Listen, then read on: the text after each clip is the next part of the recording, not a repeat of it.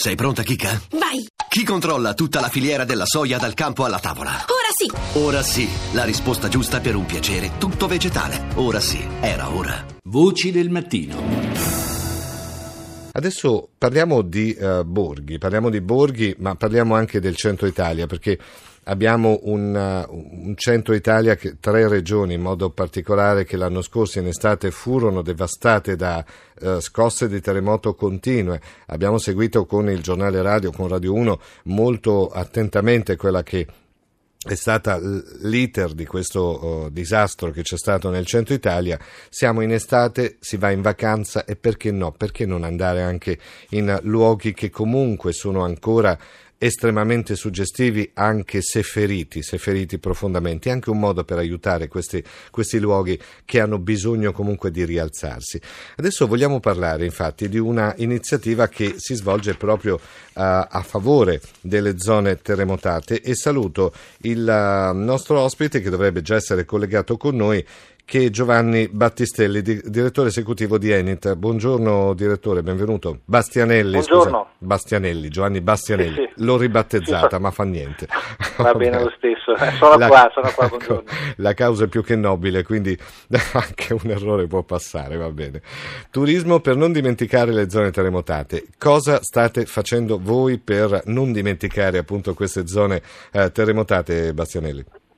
No, noi stiamo facendo tanto in Italia ma soprattutto all'estero. Diciamo che vogliamo mandare un messaggio che, che queste, queste, regioni, queste quattro regioni, eh, diciamo sono, sono, ancora molto vive per quanto riguarda l'attività che si svolge sul territorio e che si possono tranquillamente diciamo, visitare sì. e soprattutto diciamo, con una testimonianza, perciò diciamo, con delle testimonianze, perché il modo migliore per far capire che, che, queste località sono vive è testimoniare che ci sono persone che fanno cose, eventi e, e, e proprio diciamo, tutta quell'attività che c'è sempre stata normalmente negli altri anni.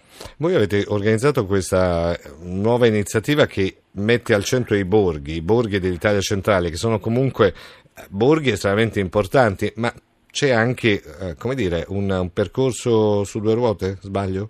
Sì, sì, perché noi diciamo, a parte che i, bo- i borghi quest'anno è l'anno dei borghi, diciamo, il ministro Franceschini ha, ha, ha, indetto quest'anno dei borghi, i borghi sono diciamo, la cosa che in questo momento interessa moltissimo tutto il turismo straniero, noi lo stiamo promuovendo già, vuol dire già da un anno. La bellezza di questi borghi per un turista non è solo l'aspetto diciamo, architettonico o del bene culturale, ma il fatto che questi borghi sono vivi, le persone ci abitano e, e, e, questa dà una sensazione davvero straordinaria a chi li va a visitare. Noi stiamo tra le varie cose, partirà la prossima settimana questa iniziativa che noi abbiamo fatto insieme a Moto Guzzi e che è proprio una moto eh, strettamente, Beh, italiana, certo, strettamente italiana e la rivista Motociclismo che farà per quattro tappe, quattro fine settimana nelle, eh, nelle, quattro regioni. Il viaggiare in moto è proprio esalta la bellezza del nostro paese perché si va lentamente, naturalmente in strade, sì, sì, non sì, in autostrada ma in strade secondarie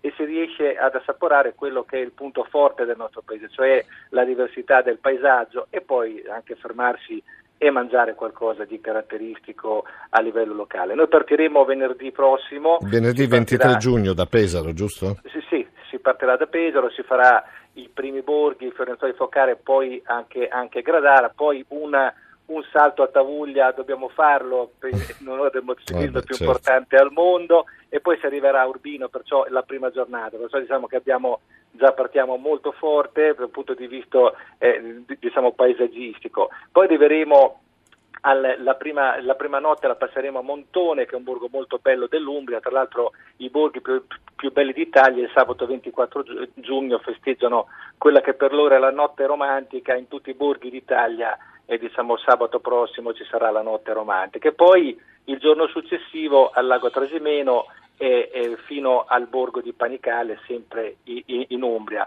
Poi nel secondo weekend, che sarà quello del 7-9 luglio, si andrà da Gottammare a Santo Stefano di Sessanio, perciò stiamo parlando di mm. Marche e poi Abruzzo, sì, e sì, lì sì, passeremo eh, diciamo, in, in, territori anche ad Amatrice, eh, devo dire domenica 9 luglio, eh, ma passeremo per Ascoli Piceno e, e, e, e, tutta questa parte questa parte interna, la terza tappa sarà molto suggestiva perché si parte da Roma, partiremo dalla Piantica, poi andremo a Subiaco il primo giorno, poi da Subiaco a Norcia e poi da Norcia la, la Valnerina il giorno successivo la percorreremo. Questi sono, saranno momenti su, suggestivi da tutti certo. i punti di vista, vuol dire fino all'ultima tappa che faremo da, da, Rocca San Giovanni in Abruzzo, eh, vuol dire fino a Sperlonga. Sono tutte tappe in tre giorni dai 250 ai 350 km, sì, che sì, è tipicamente sì. la distanza di chi vuole andare in moto, però guardandosi intorno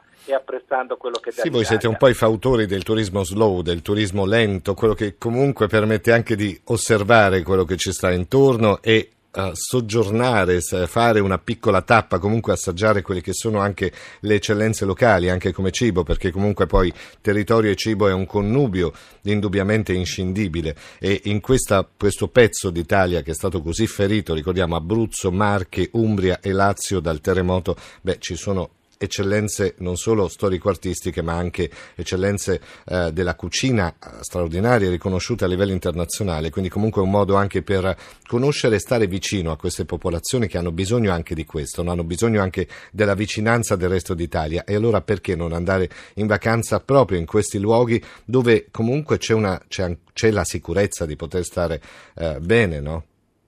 Certo, noi diciamo, in questo momento del, dell'Italia, dove l'Italia è sicuramente il numero uno, è, quest, è questa cosa qui, cioè avere i beni culturali diffusi su tutto il territorio, il paesaggio diffuso, eh, il mangiare diverso da paese a paese, in questo momento al turista piace questo e noi dobbiamo spingere su questo.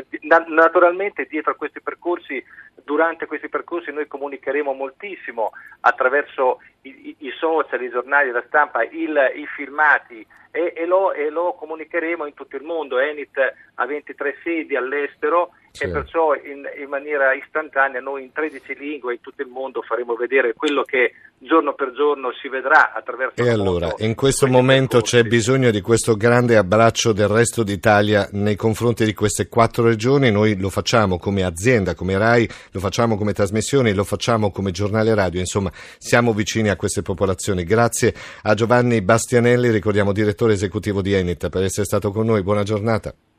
Grazie a voi e buona giornata anche a voi.